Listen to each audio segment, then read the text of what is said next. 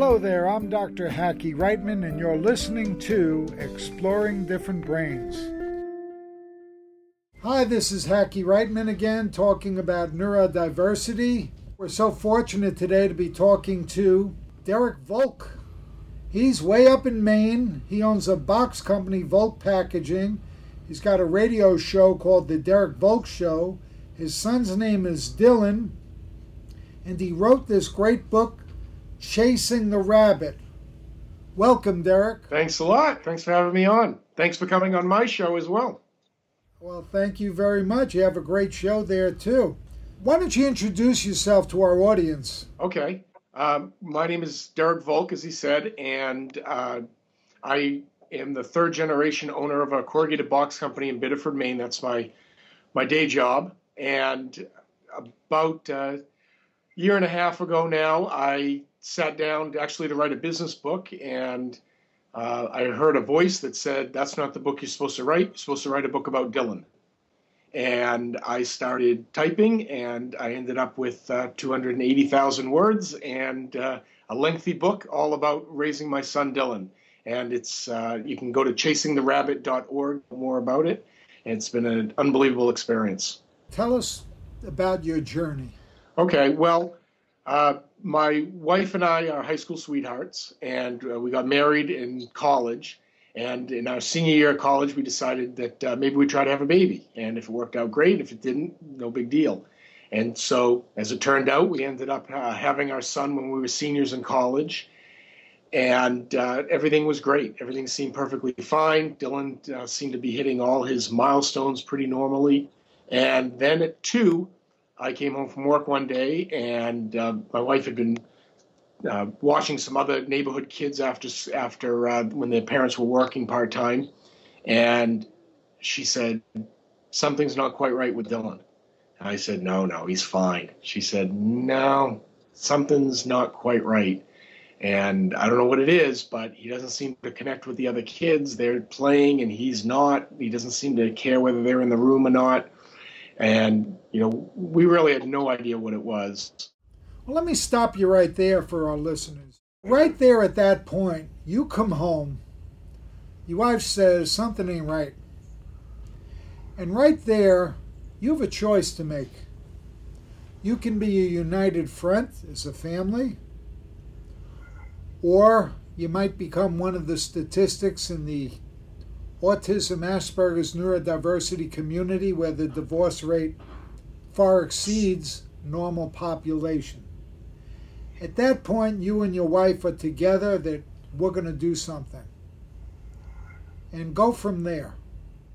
Well, you know, my my first initial reaction was denial. I, you know, he was our only child and our son, and and you know, I just had a hard time thinking there could be anything wrong with him. So, and Dylan was very unique. I mean, he was he was a unique little boy. When I tell the story, and it's in the book, when he was uh, when he was two, he was really into vacuum cleaners, where we would spend hours at uh, local uh, local department stores where he would play with vacuum cleaners. When he was three, he was a furnace for Halloween.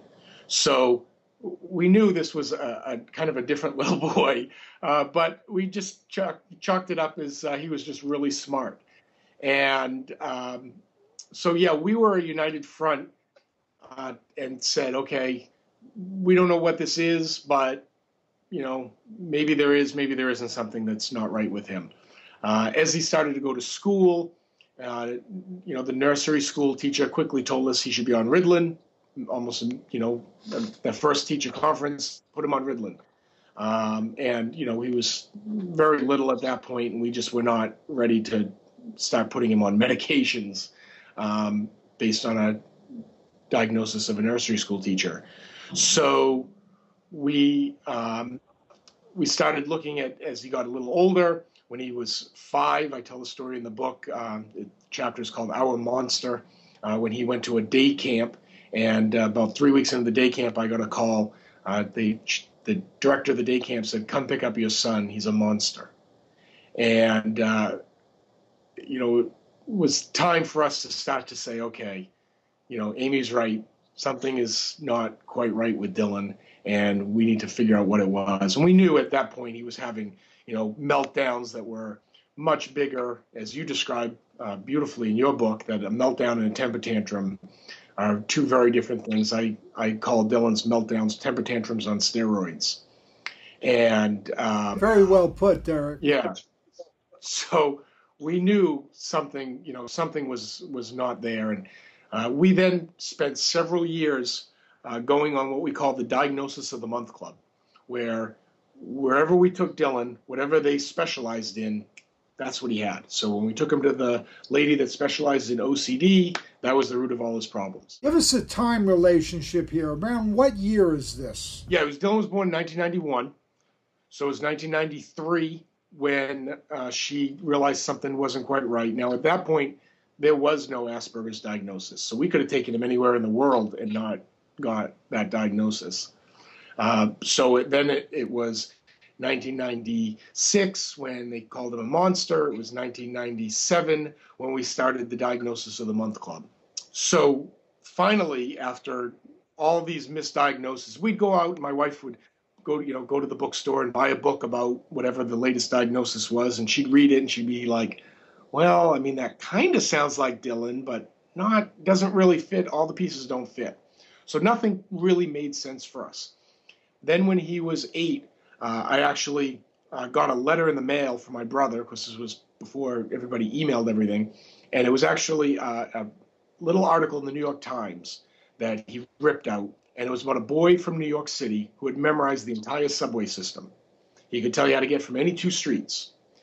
And he had this thing called Asperger's, which was a form of autism. And I was reading it, I was like, oh, it's, you know, that sounds really interesting. And Dylan at the time was really into birds. He knew everything about birds. And, you know, to a bizarre degree. And so we I, I'm reading this this little story, and at the end of the story, the last paragraph, it talks about how when he was little, when he was two or three, he was really into vacuum cleaners. And of course, a light bulb went on, and I grabbed the post it note that I'd tossed aside for my brother, and all he wrote on it was, Could this be what Dylan has? And that began our efforts to try to see if the Asperger's diagnosis fit, which eventually, of course, it did. Tell us about Dylan right now as we speak? Well, Dylan is uh, a success story, and part of this story, I, I I was told for years, you, you should write a book. You should write a book, and I kept thinking, yeah, I'll write a book about Dylan when I know there's a happy ending. And for a long time, there did not look like there would be a happy ending to Dylan's story. Uh, there were a lot of times when the option and I, the options were pretty much dead or jail uh, it looked like those were going to be the only two options where Dylan was going to end up. And it, there was some pretty scary, scary times. Today, Dylan is living in Austin, Texas, all by himself. He lives independently in Austin, Texas. We, of course, help him financially, uh, but he's doing a great job down there. He is uh, driving for Uber. He's an Uber driver, and he is producing a series of uh, online comedy content and uh, he'd kill me if I don't mention it. So if you go to Diellawn Comedy, D I E L A W N, Diellawn Comedy, uh, you can check out all of Dylan's comedy, and uh, he's he's he's got like thirty thousand views on on YouTube and ten thousand followers on Instagram. He's really doing an incredible job with it all by himself, and he uh, recently has become a, a weekly regular on the Lance Bass Show which uh, Lance Bass is one of the guys from NSYNC. You might remember a 90s boy band. And uh, Lance has a, a, weekly show talking about pop culture. And Dylan did some comedy for them, and they loved him. They thought he was great. He went out to LA, and while he was in LA talking to them, they realized that Dylan's special interest, which is something very common with people with Asperger's, is music. He is like a music encyclopedia. And so now every Thursday at seven o'clock on uh, XM 106, Sirius XM 106, he has a top five countdown where he counts down the top five songs of the week and then talks about why they're trending and all this all this other stuff, and then they try to stump him. So Dylan is doing great, um, but still has days where he's very overwhelmed. Um, a couple weeks ago, he got fired from about his 30 second job, and uh, you know called me up and was you know very upset and said, "Oh my, you know, my life's going to go to crap," and and I had to calm him down. As I'm sure you, many people watching this understand how that can steamroll into something much bigger than it is. Uh, and then, sure enough, he went out and got another job as he always does. So he, he's doing well. He's learning learning how to deal with life. Very well said. Now, tell us from your point of view about the importance of employment, the importance of a job for an individual. Yeah, it's uh, it's it's really important.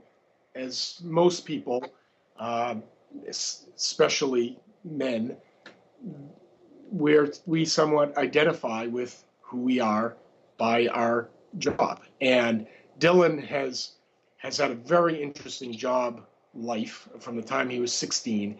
He's very good at getting jobs. Dylan is, in fact, when he was in a life skills program in Utah, he actually taught a class for the other students who most of them didn't have any form of autism on how to get a job because he's so good at getting jobs. Uh, he he's very personable and he can fake normal exceptionally well for about 15 to 20 minutes, which is what it takes to get through a job interview.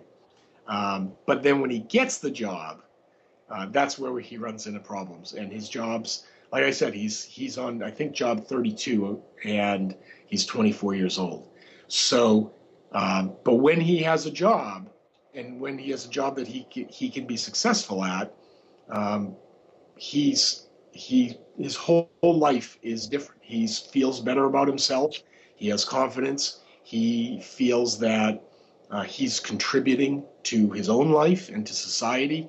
It, it's a big it's a big difference maker. It's why I'm involved in two organizations here in Maine, the Maine Business Leadership Network and the Pine Tree Society, both organizations trying to help people with disabilities connect with employment uh, here in the state of Maine. Maine is number 50 in people with disabilities in the workforce. So uh, we have a lot of work to do here in Maine, and uh, I'm doing my best to try to help out, and I talk about it on my radio show a lot as well. Why don't you share with our audience your experience with your Volk Packaging Company, a third generation company in Maine, when you've said, you know what, I'll have Dylan come and work here. Tell us about that experience we here at Volk Packaging, we have 85 employees. We're a corrugated box manufacturer, as I mentioned, and uh, we have a woman in our plant who's deaf. Uh, we have a blind gentleman who works in our sales department, and uh, I've at least that I know of three people that are on the spectrum that are employed here at the company. So it's something that I'm I'm trying to walk the walk as well, and uh, the one of the one of the comments that I've received, and I there's a chapter in the book called "Why don't you just Why don't you just hire him?" And it was when Dylan was going through job after job, and I would tell people, "Oh, Dylan got fired again today," and they and people would say to me, and they would know that Dylan was going through tough times, and they'd say, "Why don't you just hire him and just put him to work at Volk Packaging?" And while that sounds great, like, uh, oh, I I own a company, I can just put my kid to work at my company, and all the problems will be solved number one, there's really nothing that he can do here. Uh, the plant is very loud and very fast paced. So there's nothing he could do in the plant. Um, in fact, even when he was younger in high school and would come to work here, and I would put him in the plant, he he and I put him in what we had a, a like a foam division, and it's relatively quiet over there, and he had a really hard time. It's it's just still too loud, very and too. There's too much going on, and and the, the movement of everything is too fast for him. Take a moment to explain yeah. to our audience, for those who might not be familiar, with the hypersenses that are many times involved with those on the spectrum hearing, flashing lights, sight, sound, right. smell, touch, you name it. Yeah, and it's different. There, all those, all those things that that he, that you just mentioned. For a lot of people, they go out in, in my plant. Like we have a gentleman that works on one of, of my machines who has Asperger's, and he's okay with with the noise. But there are other things that other sensitivities that he has that don't impact him here at this employment. So there's no perfect employment for for somebody with Asperger's because while Dylan had a really hard time with the noise in the plant, he doesn't have a problem with the noise at all. But there are other sensitivities that he has where maybe working in a textile factory would be a bad fit for him. Um, so, or as my daughter Rebecca put it, and HCI Books decided to put it on the cover and the back of the Aspertools book, is no two brains are alike. They're like snowflakes. Every brain is different. Yeah. And so when we've met one Aspie, we've met one Aspie. Exactly. and exactly. that's and we have someone like Dylan who early on could tell you everything in the world about birds and then got into music. All right? And part of the trick is how do we harness these hyper interests to get them into a productive job? You know? Right. And society, so much time we've spent, stop playing with dinosaurs all the time instead of figuring out how to make them into a paleontologist or, you know, make your living off of dinosaurs. Yeah. Well, Dylan, we Dylan would, would tell people when he was seven that he was going to be an ornithologist someday, which is a pretty big word for a seven-year-old to even say, much less know what it is. And then that faded, and he was into cars. And I, I remember my father took him to. We used to take him on weekends to car dealerships, and he would spend hours looking at cars. And the, the sales guy came over to him one time and was talking to Dylan about the cars, and he said, "Would you like to be a car salesman someday? And Dylan said, no. And the guy looked at him and Dylan said, I'm going to own the dealership.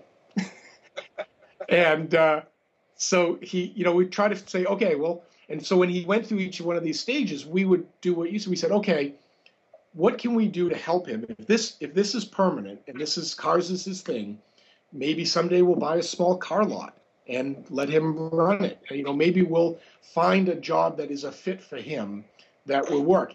Volk packaging, unfortunately, just was not a good fit for him. In fact, at one point, because he struggles with uh, time management and he gets projects sometimes take a long time for him to do, I would give him a project and I would say, I'm going to pay you for this project. This is what I think this project is worth.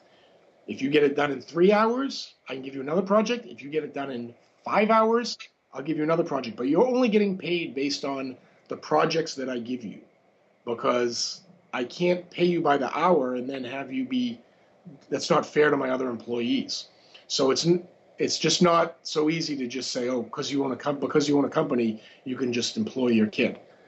So um, Dylan has done a great job on his own, taking his special interests, comedy and music, and a lot of his comedy. If you go to Diellawn Comedy, you'll see that a lot of his comedy is based on music. He takes music song he takes songs and does music parodies like a Weird Al Yankovic kind of thing, and they're hysterical.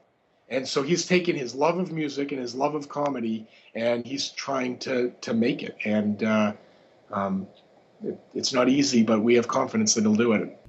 Every Aspie is different, but let's talk about one of the big common threads, which is the social awkwardness. Now, your son is far removed from his support system. Tell us about how Dylan is doing socially at this time.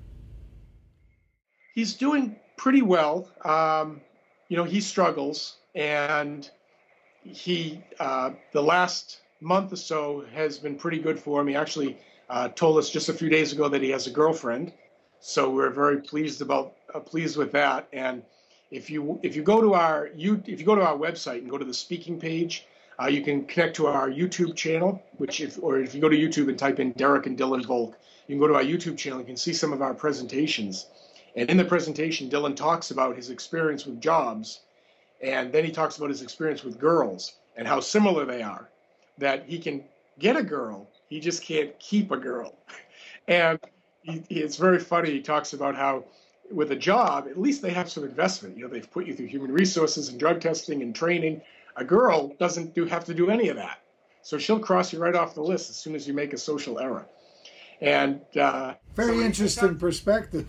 Yeah, yeah. So he's had a challenging time uh, socially, both uh, you know, just making friends, and also um, you know, trying to get a girlfriend, which is, is something that's very important. And he'd like to he'd like to have a girlfriend. That's something that's he's always uh, wanted, and it's just never worked out for more than you know, he says, I can't make it through a month because somewhere in that month, in that first month, when you have to wine and dine her and you have to pull open the car door and do all the things right, he misses things. And he, you know, he misses the same thing with his jobs. He misses the ambiguity of interact of social interactions. So while Dylan isn't like there are some Aspies that are happy to just stay in the basement and play video games for 14 hours a day. Dylan wants to be out there, and the reason I call the book Chasing the Rabbit is because I've always compared Dylan to a greyhound, and the rabbit is normal. And he's running as fast as he can to catch it, but it's always just out of reach. No matter how hard he runs, no matter how fast he exhausts himself, he's, he just can't catch it, even though he can see it. And that creates a lot of a lot of challenges um, socially because he misses things. So, for example, for all the men listening, if you if your wife doesn't seem to be in a very or girlfriend doesn't seem to be in a very good mood, and you say, "Is everything all right?" and she says, "It's fine," we all know that that does not mean it's fine. Whereas Dylan might say, "Oh, okay, everything's fine. Go pick up the TV, go to the remote control, and start watching TV." when you and I know that when a, your wife says fine in that tone, it is anything but fine. And so we need, you know, Dylan needs, he needs more instruction and more clear, you know, responses from people that he just doesn't always get. I got to speak to John Elder Robison, who wrote Look Me in the Eye and other bestsellers who has a great uh, car restoration business up in Massachusetts. And he has a chapter in his book, Look Me in the Eye, where he talks about logic versus small talk. And he says when he was young, he's working at a factory, and a woman comes up to him and says, My girlfriend is going out with some married guy, and he drives a motorcycle just like you. So John Elder Robison says to himself, What am I supposed to say to that? Like, what do you want me to say? What kind of motorcycle does he drive? What's your girlfriend's name? Why is she going out with a married guy? I'm not sure all, I know what to all say. All I know is, all I know is, and this is what people like Dylan go through and Rebecca, all I know is whatever I say, it's going to be the wrong thing. Okay? Yeah. So he developed this thing where he looks and he smiles and he shakes his head knowingly and he says, woof. And he smiles and nods his head and walks away. And he goes, At least they don't get mad at me. I still don't have any idea why they asked me that. And of course, on the conversation, I proceeded to make similar mistakes, even though Rebecca said, You better read his book before you talk to him. So I did. And there I'm talking to him, and I say, John, I know you don't need any help promoting yourself, but I really want to help mainstream what the message you're trying to get out. So, is there anything I can do for you? And he answers me very thoughtfully and says, Well, as you said, I really don't need any help. So I don't know how to answer that question. And I felt like, now there was a dumb question, the way it was posed, you know? Well, we we used to run into that with Dylan when he was younger, and he would come home from school, and uh, and we would say, "How was how was school today?" And he would say, "I can't answer that question." And we'd say, "Well, we just want to know how school was," and he he was like, "But I that's too broad a question. You want me to tell you about every moment of the day and how every moment of the day was?" That's the way he interpreted that. He couldn't and I remember at one point, I can't remember if it was school or, or camp or something that he went to. And my father, uh, you know, and he was eight or nine, seven or eight years old or whatever. And my father got annoyed because he asked him a very open ended question like that. And Dylan basically refused to answer the question because in his mind, there was no answer to a question, How was your day at camp? It, it was so broad you know, it, it's it's it, it reminds uh, the analogy I always use is when you have you ever run into somebody like that you haven't seen since high school, and they ask you what you've been up to, and you're like, well, what have I been up to in the last 30 years? I mean, I, don't, I don't, I don't have, a, I don't have Asperger's, and I don't know how to answer that question. What have I been up to? It's so broad, and so when that's the kind of overwhelming question that how was your day at school? So, oh, you know, and luckily Dylan was able to express to us after asking repeatedly. He finally said, you know, you need to ask me more specific questions if you want me to answer you. So we would say, What did you do in math class? Or what did you do at recess? And give him very specific, time sensitive questions. And I, I read to, I was reading your book this weekend, finishing up your book this weekend, and I was sitting on the dock and I kept saying, Oh, listen to this, listen to this. And the, the, all the people that were sitting on the dock with me, and I said, and my, I loved the one about when you say, uh, when the the person's getting picked up for the dentist, and you tell and it says, "I'll pick you up in the morning. Get everything you need." And they're like, "Well, how do I know what everything I needed?" And it was so perfect because when Dylan and I started traveling for chasing the rabbit, we've been all over the country now, uh, and and uh, we're heading to Spokane, Washington, and Memphis, and uh, we're doing speaking engagements. We're hopefully going to be in New York in early November, New York City in early November, and when we first started going on these trips, I would say, you know, he would call me and he'd say, well, I don't know how to pack. I can't pack for three days. I don't know what to do for it. And I would say, well, just get whatever you would need for three days, which seemed like a logical response. And here I am. I, you know, I wrote a book, and I'm, eh, that's how I'm answering him. Just get everything you need.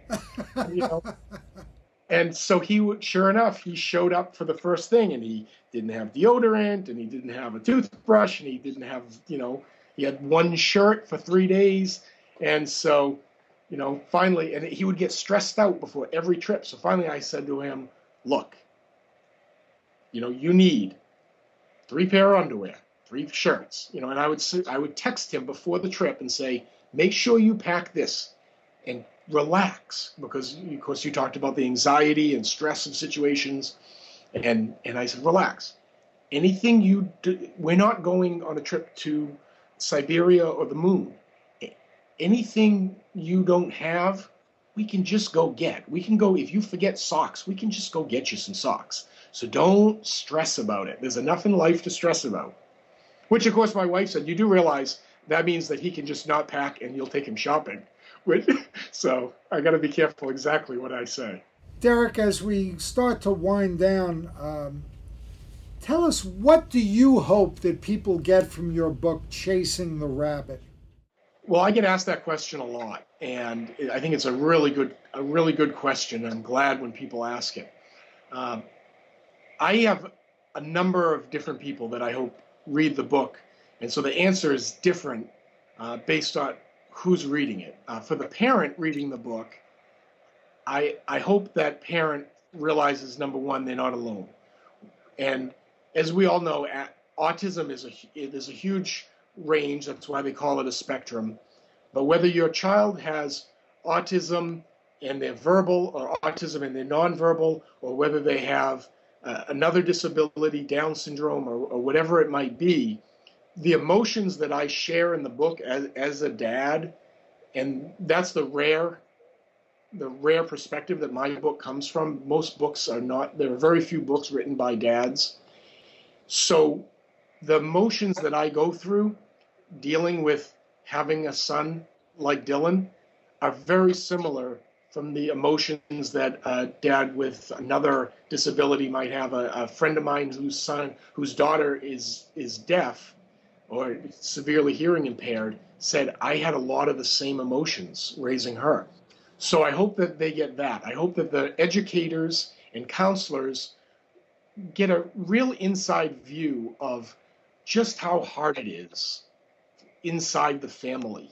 Uh, and one of the counselors that, that read the book said it's like, you know, we're walking inside the, we're walking in the sacred pat halls of the Volk household, and that's what I, that's that's what I wanted. I want people to feel like they're coming into our lives and this is what it was like. And even my parents, who went through everything with us, my mother called after reading the book in tears and said, I, I didn't realize how bad it was. And I wish we had done more. And I said, you know, it just is. It's just life. You can't you everybody can't adjust their life for what we're going through, and and then for people that don't have a child on the spectrum or don't have a child with a disability, uh, first of all, God bless you. You you know, but you have to understand that that the rest of us, there by the grace of God, you're raising Dylan. I mean, you could have been raising Dylan as easy as I'm raising, as as just circumstance happens that I happen to be raising Dylan. So the next time you're in that supermarket and that kid is having a meltdown, and you think that that's just an undisciplined kid and a parent that's just laissez-faire about their kid's behavior, keep in mind that that kid could have a neurological disability that you can't see. I had a, a friend on Facebook post something about a kid at a restaurant that was having a temper tantrum and the parents weren't doing anything and how terrible the parents were. And below in the news feed, there were all these comments about how parents don't discipline their kids today and blah, blah, blah, blah, blah. And I had to jump in. I said, Did it occur to any of you that maybe that child has a neurological disability that you can't see? And those parents were just hoping to have a night out as a family and it backfired on them. And they're just trying to get through this meal. And so I have actually these cards that I, I give away with every book. And uh, they're little cards.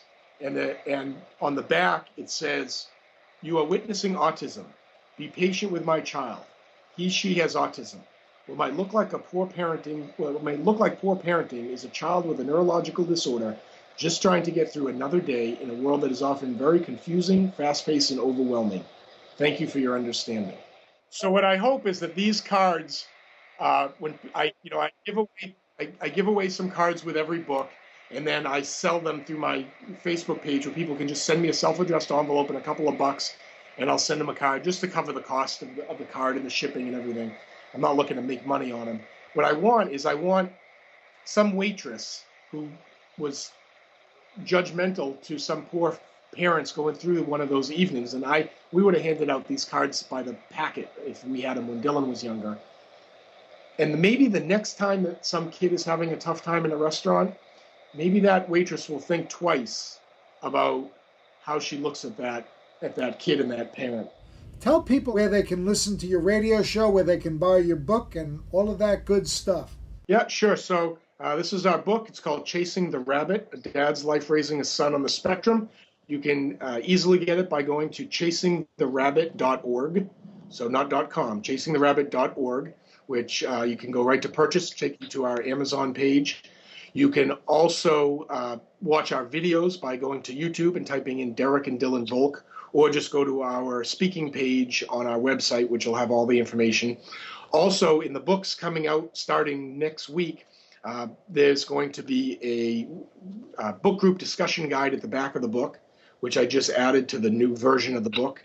And it's also on my website if you go under the About page. If you want to get in, if you have a book club and you'd like to have our, our book be part of your book club, I'd be happy to sit in on by Skype or FaceTime. Uh, or if you're local in the New England area, come actually come and sit with you and do, and take part in the discussion about your book group. I've had several book groups that have absolutely loved uh, using Chasing the Rabbit as a book group discussion guide. And then my my radio show is called the Derek Volk Show, and it is uh, you can just go to derekvolkshow.com to check out all. It airs locally Saturday mornings, but all my shows are podcasts on my website and also through iTunes and Stitcher at Derek Volk Show. And I want to just get in Dylan's website for his. Yeah Give give his, where they can find Dylan's comedy music videos. Yeah, go to Dielawn Comedy, D I E L A W N, Dielawn Comedy. He's on Instagram at Real Dielawn, and uh, subscribe to his YouTube channel. And some of the uh, videos and things are PG 13, I'll warn you, because it's comedy, so he likes to be edgy. Uh, but there's some really funny things on there. And uh, Dylan has no filter. So he will say anything to anybody for a laugh, and it, it uh, creates some pretty funny videos. Derek Volk, thank you very, very much. Thank you so much. Thanks a lot. I really appreciate having you, uh, have being on the show. And uh, anybody that reads the book, I'd love to hear your feedback. So please reach out to me after you read it. We've been talking today with Derek Volk. His book is Chasing the Rabbit. His radio show is The Derek Volk Show. For more information, visit us at differentbrains.com.